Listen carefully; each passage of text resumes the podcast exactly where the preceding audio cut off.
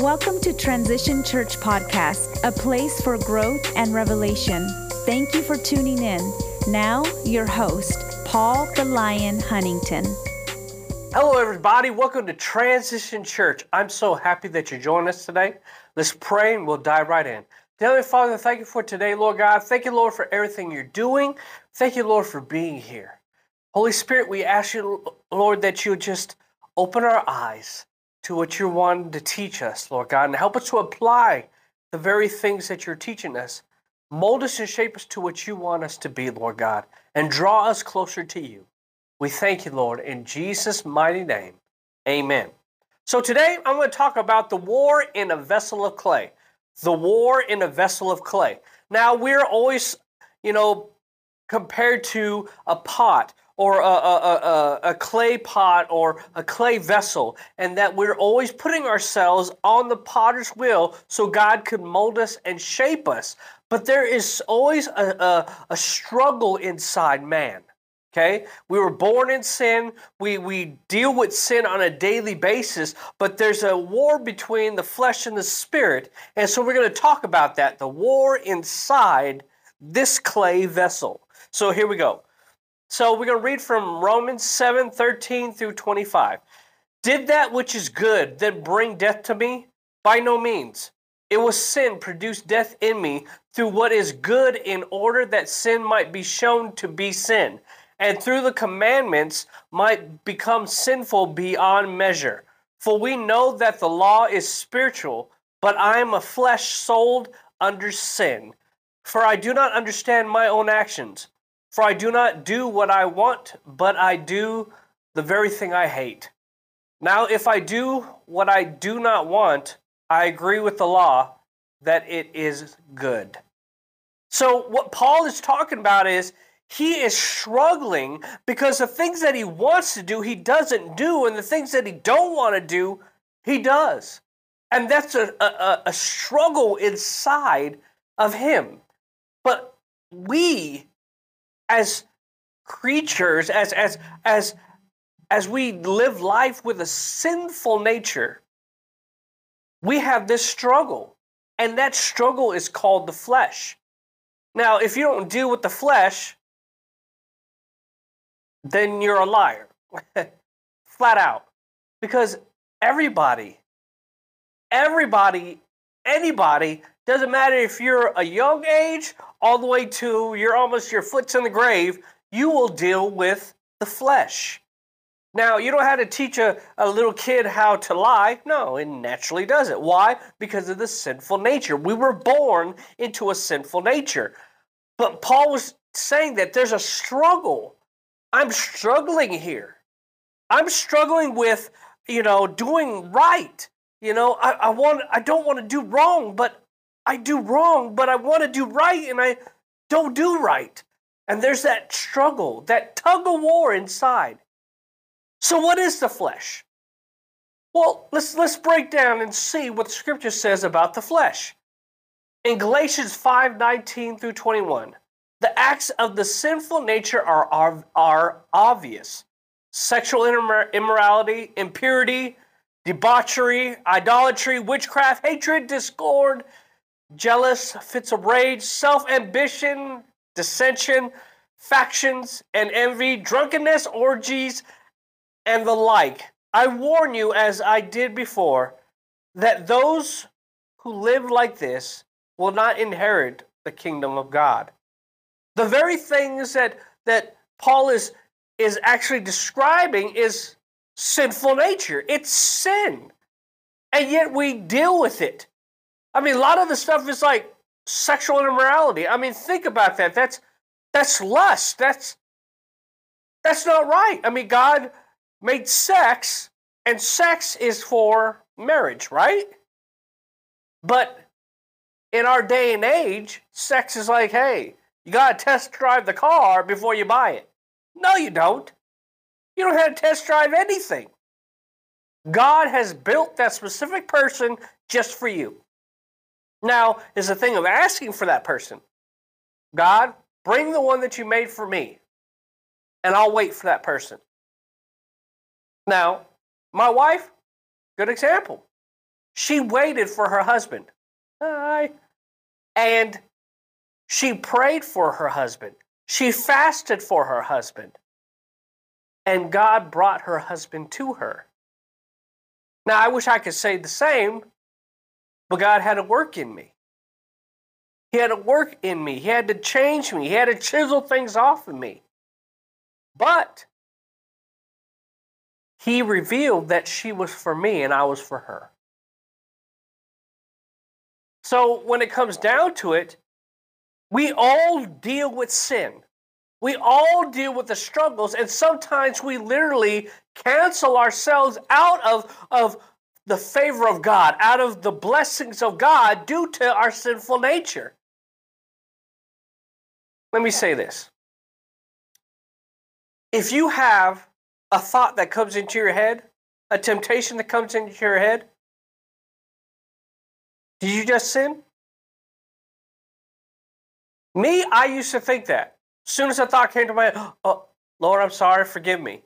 Wait a second. I didn't put that thought in there. See that all the devil has the devil has no power. So all he can do is suggest. That's all he can do. He can suggest with thoughts. He can suggest with saying, "Hey, why don't you try this? Hey, it looks good on this side. Hey, but he has no power. We give him the power. So think about it. Sin is a package, right? And so the devil puts this thought of lust in my mind. So he he sends a package to me. It's up to me on whether I sign for that package. I don't have to sign for it. I could just be like, nah, no, mm-mm. return to sender. I'm not, no, I'm not going that way. So I submit that package underneath the authority of Jesus Christ, and I say, God, cleanse my mind. Give me your mind. Give me the mind of Christ. So you don't have to. You don't have to accept that package. And you're not wrong because the thing is this is it's it, it, it ends up on your doorstep, right? You don't have to accept it. It ends up in your mind. You don't have to accept it. You submit it back to the authority of Christ. Say, Jesus, send that back to sender. I'm not accepting that thought of lust. I'm not second, uh, accepting that thought of anger. I'm not accepting that thought of hate. I'm not accepting that thought of lies. I'm not accepting that lies. I only accept the truth in the Word of God. If it doesn't line with the Word of God, uh-uh, I'm not accepting it. Sorry. Nope, not doing it. I'm not doing it. Nope.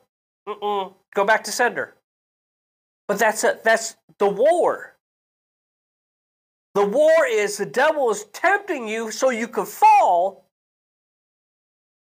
You know, pride. Pride comes before a fall, right? But if we have a mindset of humility, if we have a mindset of humbling ourselves on a daily basis, pride doesn't can't rear itself in because you're already knocking yourself to be humble and you're like, God, I humble myself under you. As John said, uh, I believe it was John um, he said, Less of me, more of you. So, God, less of me, more of you. More of you in my life, more of you in my daily walk, more of you in my speech, more of you in my mindset, more of you in my actions, God. I humble myself before you. Now, pride, you have no power, no authority. Jesus Christ has all power, all authority. So we bind you, we cast you in dry places, never to return in Jesus' name. See, I'm dealing with the flesh. The flesh. So the flesh versus spirit. Now, there's there's two different things. Now, if I would say, you know, uh, what people would always, you know, suggest or you see in cartoons, you know, the devil and the an angel. And they're always fighting with each other. And you're in the middle. What the devil says, uh, it might sound right. But then what the spirit says is, it'll help you. But what the devil says feels good. But what the spirit is going to help you grow. Uh, the spirit might prune some things off of your life that's going to make you better make you more Christ like. Uh, the flesh might add things to your life that's going to make you fall and hurt. We have to choose. You have to choose one or the other. How am I going to walk today? Yeah, I'm going to walk in the Spirit. I'm going to walk with the mind of Christ. But there's always that versus. There's always that battle. But it says you got to choose. Joshua said, Choose you this day who you're going to serve. I got to choose which one.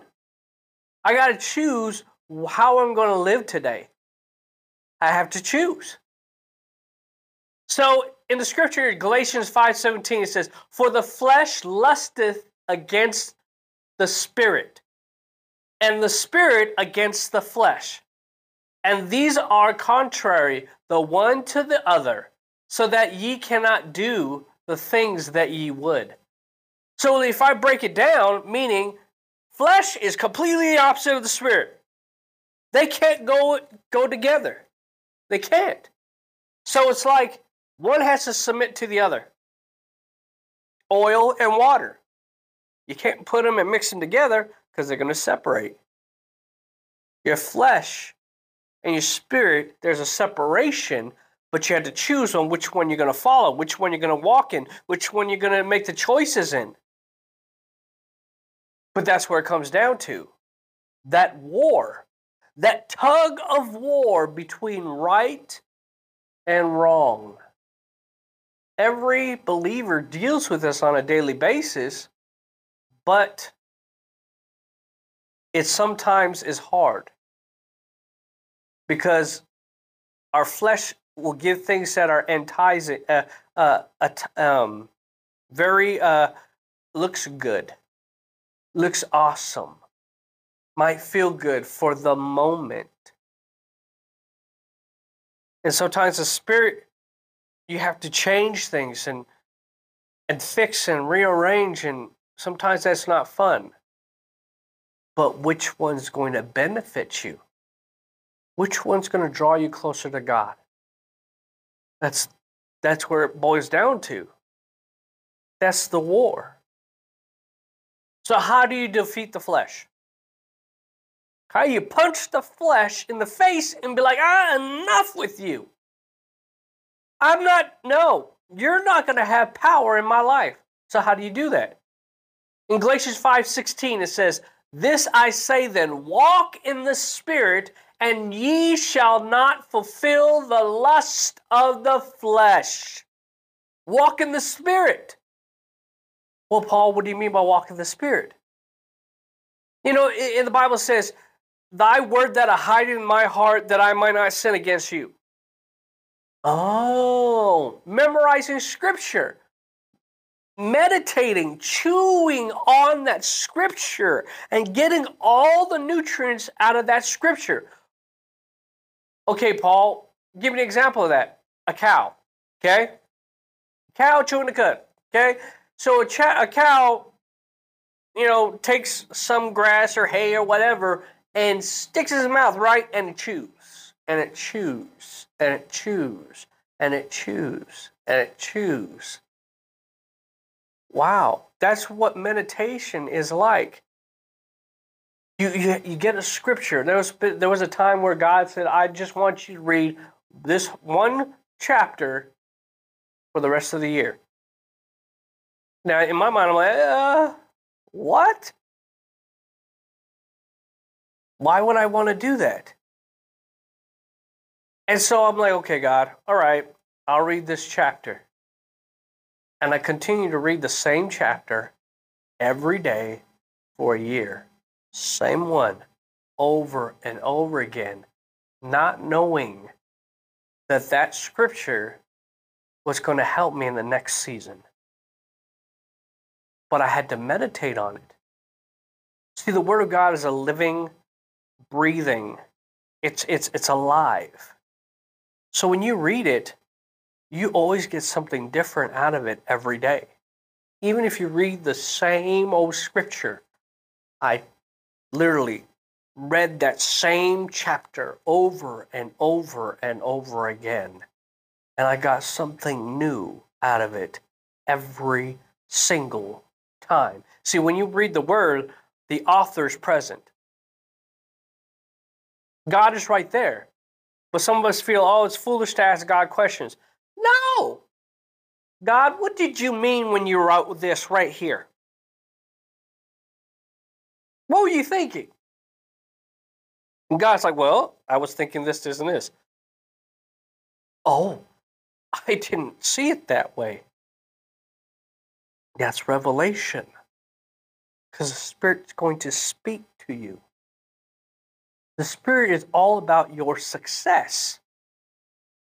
And sometimes that brings changes. Sometimes things had to be ripped up out of your life. Sometimes things had to be rewired and replugged, but it's for your good.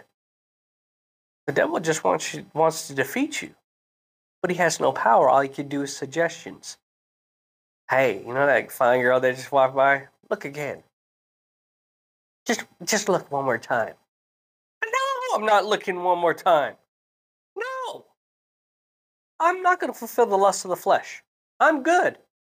Hey, you know, they, you know, they gave you extra change. That's a blessing. No, be honest. Hey, hey, you gave me a dollar more. Be honest. Because sometimes our actions makes the greatest impact.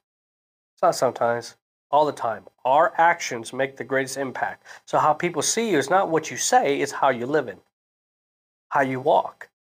That's where it comes down to. So another scripture in 1 Corinthians 6, 18, 18 through 20. Okay. Flee from sexual immorality. Every other sin a person commits, it's outside the body. But the sexual immorality person sexual sexual immoral person sin against his own body? Or do you not know that your body is the temple of the holy spirit within you and whom you have from god? You are not your own for you were bought with a price. So glory glor- so glorify god in your body. Wait a second. It just said i'm the temple of the holy spirit and I don't own this. You know, a lot of times we live our lives and we're like, yeah, I can make my own decisions. Wait a second. When you received Jesus Christ in your heart, you received that you've been bought with a price, and the price was his shed blood. You don't own you. But sometimes we just stop at the, the Savior part because it feels good. Lord, you're my Savior. Thank you for saving me. I'm done. No, there's two parts. He's your Savior, but then you got to understand that He wants to be your Lord, meaning lordship, meaning, hey, I take my orders from God because I serve Him. I am now taking on the mantle of, of His servant, and I'm going to do what He asked me to do. For He bought me. So I have no, no, uh, uh, should I say, um, my mindset of I own me is no longer reality. I don't own me. God owns me. He shows me what I want to do. He shows me how I need to live. Like at, at the end of every uh, uh, show we have, or any, at the end of uh, every sermon, I say, hey, if you want to surrender to God. We would like to take a brief break from this episode with a word from our sponsors. Welcome back as we continue with this episode. Just repeat after me. God, I surrender. I'm done. I quit. I give up. I'm through. I no longer own me. You own me. Teach me, guide me, show you what show me what you want me to do, and I'll do it for the rest of my life. In Jesus' name, I surrender. You're giving God full authority over your life. But we're the temple of the Holy Spirit. Huh. We're a living place for the Holy Spirit. How much how does our temple really look? Is the spirit living in poverty inside of us? What do you mean, Paul? What does our spiritual temple look like? Is it all ransacked and messed up? Or is it a place where the Holy Spirit will dwell peacefully? Enjoy dwelling in you.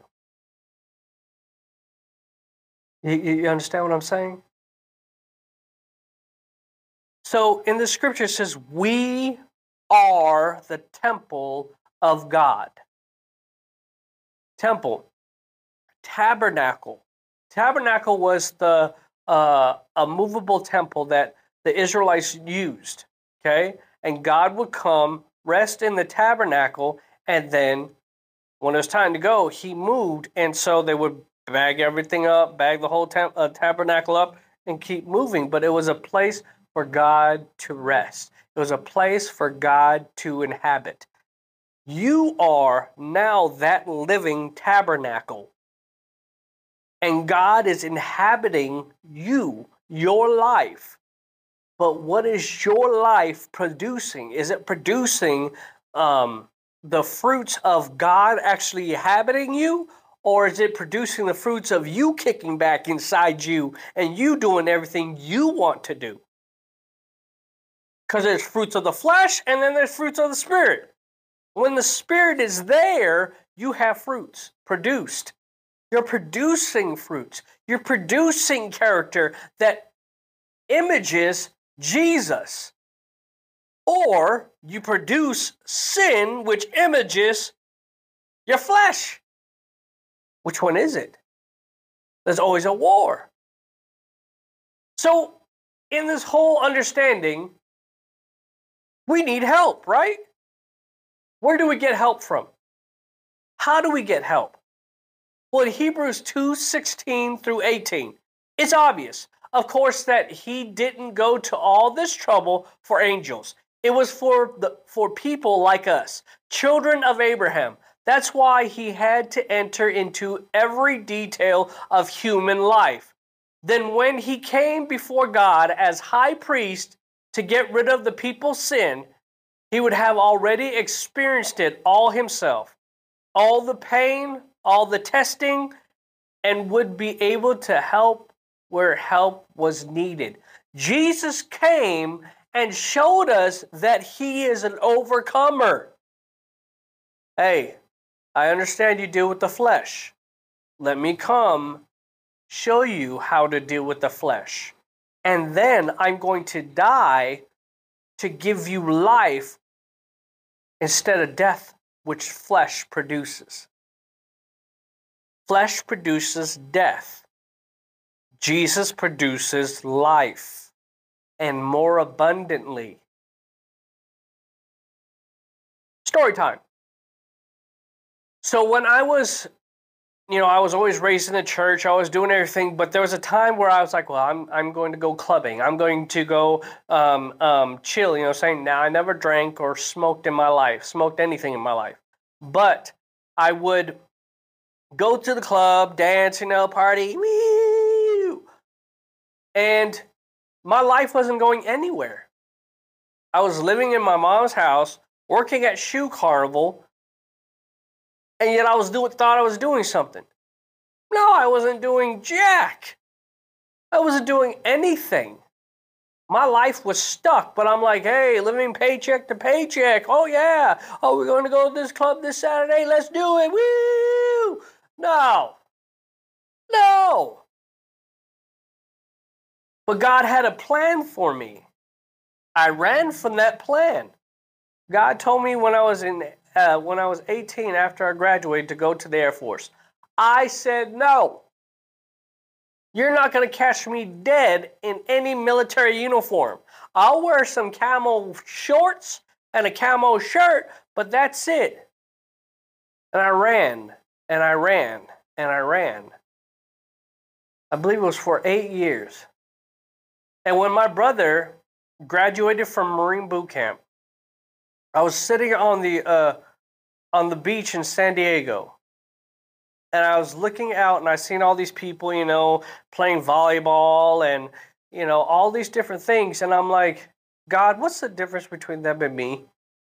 He goes, I called you. And in that moment, I'm like, okay, God, I'll do it. And I felt a peace flow over me. That next week, well, I went back to the the the house, the rent house that my family was renting for that weekend or for va- vacation, and I went and said, "Hey, I'm going to join the Air Force." They're like, "Oh, yay!" No, they laughed at me. Yeah, right. You're going to join the Air Force. Yeah, I am. My mom didn't believe me until actually I was sworn in. When I went to get sworn in and everything into the military, then she believed me that I was serious. And I went. I lived my life more following Jesus than I did when I was just doing my own thing. What do you mean? God gives you a life more abundant, fulfilled. If we literally say, okay, enough with the flesh, I'm going to go after you, God, and realize that God has a bigger plan than we could even imagine. We could you can't even dream of what plans God has for you. When you live in the flesh, you're just for the right now. So you're living off, off of your your income right then. You're living off of your housing right then. You're living off the relationships that you have right then. It's all in that right then time period. And so you're actually minimizing how how much greatness you could have out of your life because you're only dealing with your resources, what you have. But when I decide to surrender and do what God wants, I'm now relying on His resources. So His resources are unlimited. So I could live a fulfilled life. Shallow, fulfilled. Shallow, fulfilled. Is that, I hope it's making sense. Okay? So a lot of us, we're, we're reading our Bible, but we're still doing our own little thing. And we're just living off of our resources.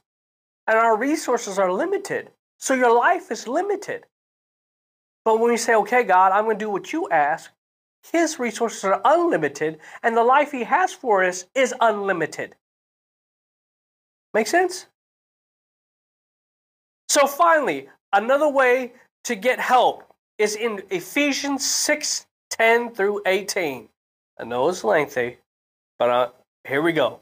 Finally, my brother, be strong in the Lord and in the power of his might. Put on the whole armor of God, that ye may be able to stand the wiles of the devil. For we wrestle not against flesh and blood but against principalities, against powers, against the rulers of darkness of this world, against spiritual wickedness in high places. Before take unto you the whole armor of God.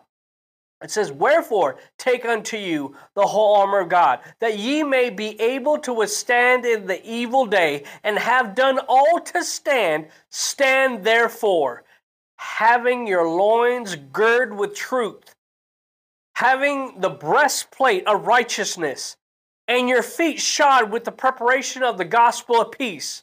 Above, above all, taking up the shield of faith, wherewith ye shall be able to quench all the fiery darts of the wicked, and take the helmet of salvation and the word and the sword of the spirit which is the word of god praying always with all prayer and supplication in the Spirit, and watching thereunto with all perseverance and supplication for all saints.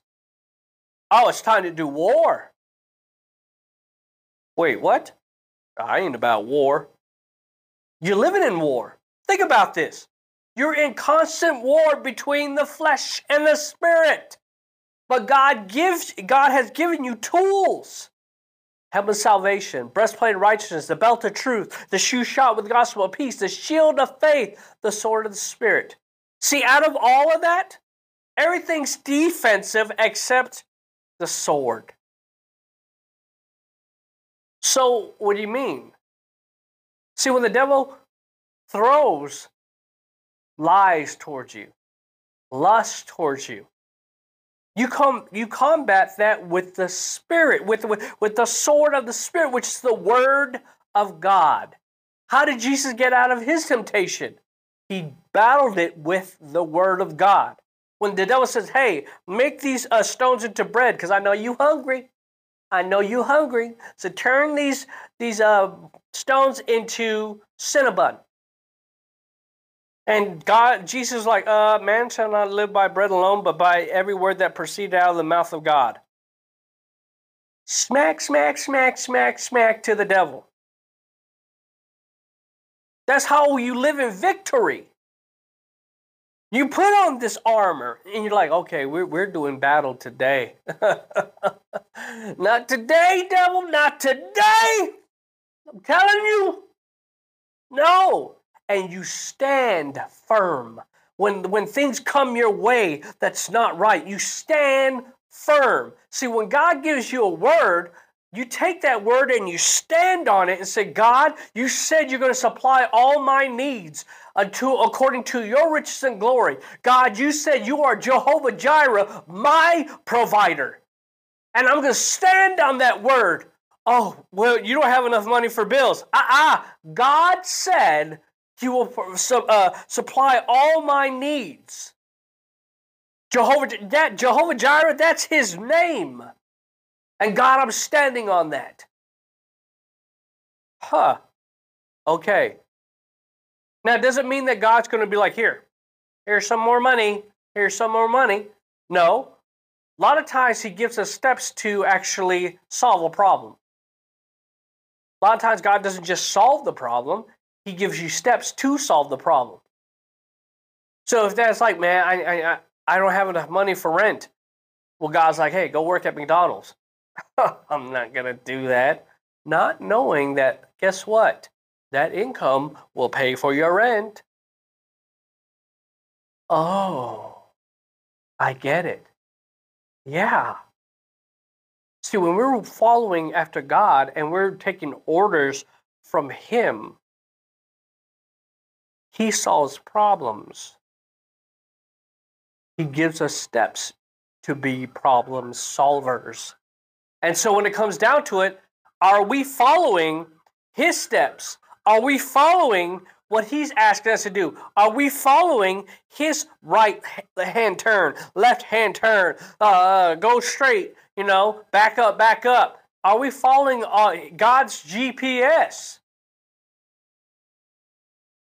Well, Paul, it's hard. Is it hard to follow a GPS? Is it?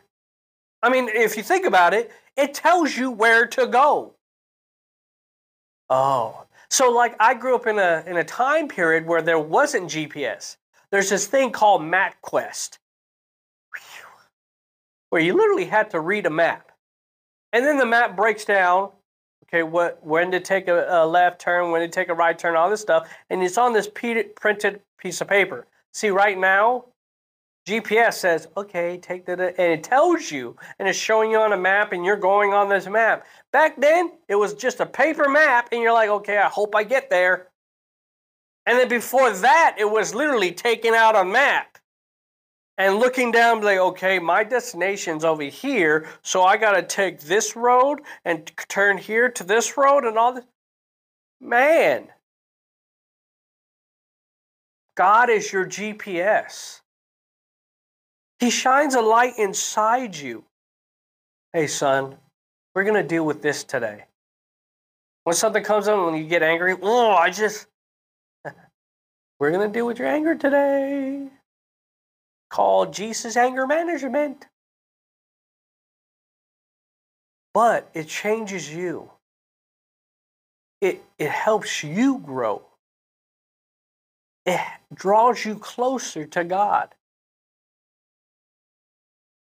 a lot of people are like, well, how come I don't hear God like I did before? What's the last thing God told you to do? What is it?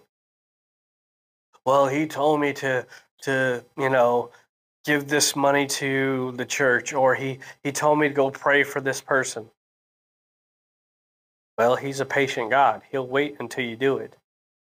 And sometimes it takes us a while to do it. But he's going to do it. He'll do what he says. but he's waiting for you to do what he asks. So if he said, go pray for that person, you go pray for that person, and God's like, okay, now I want you to do this. Oh, I'm hearing him again. Yeah. It's obeying.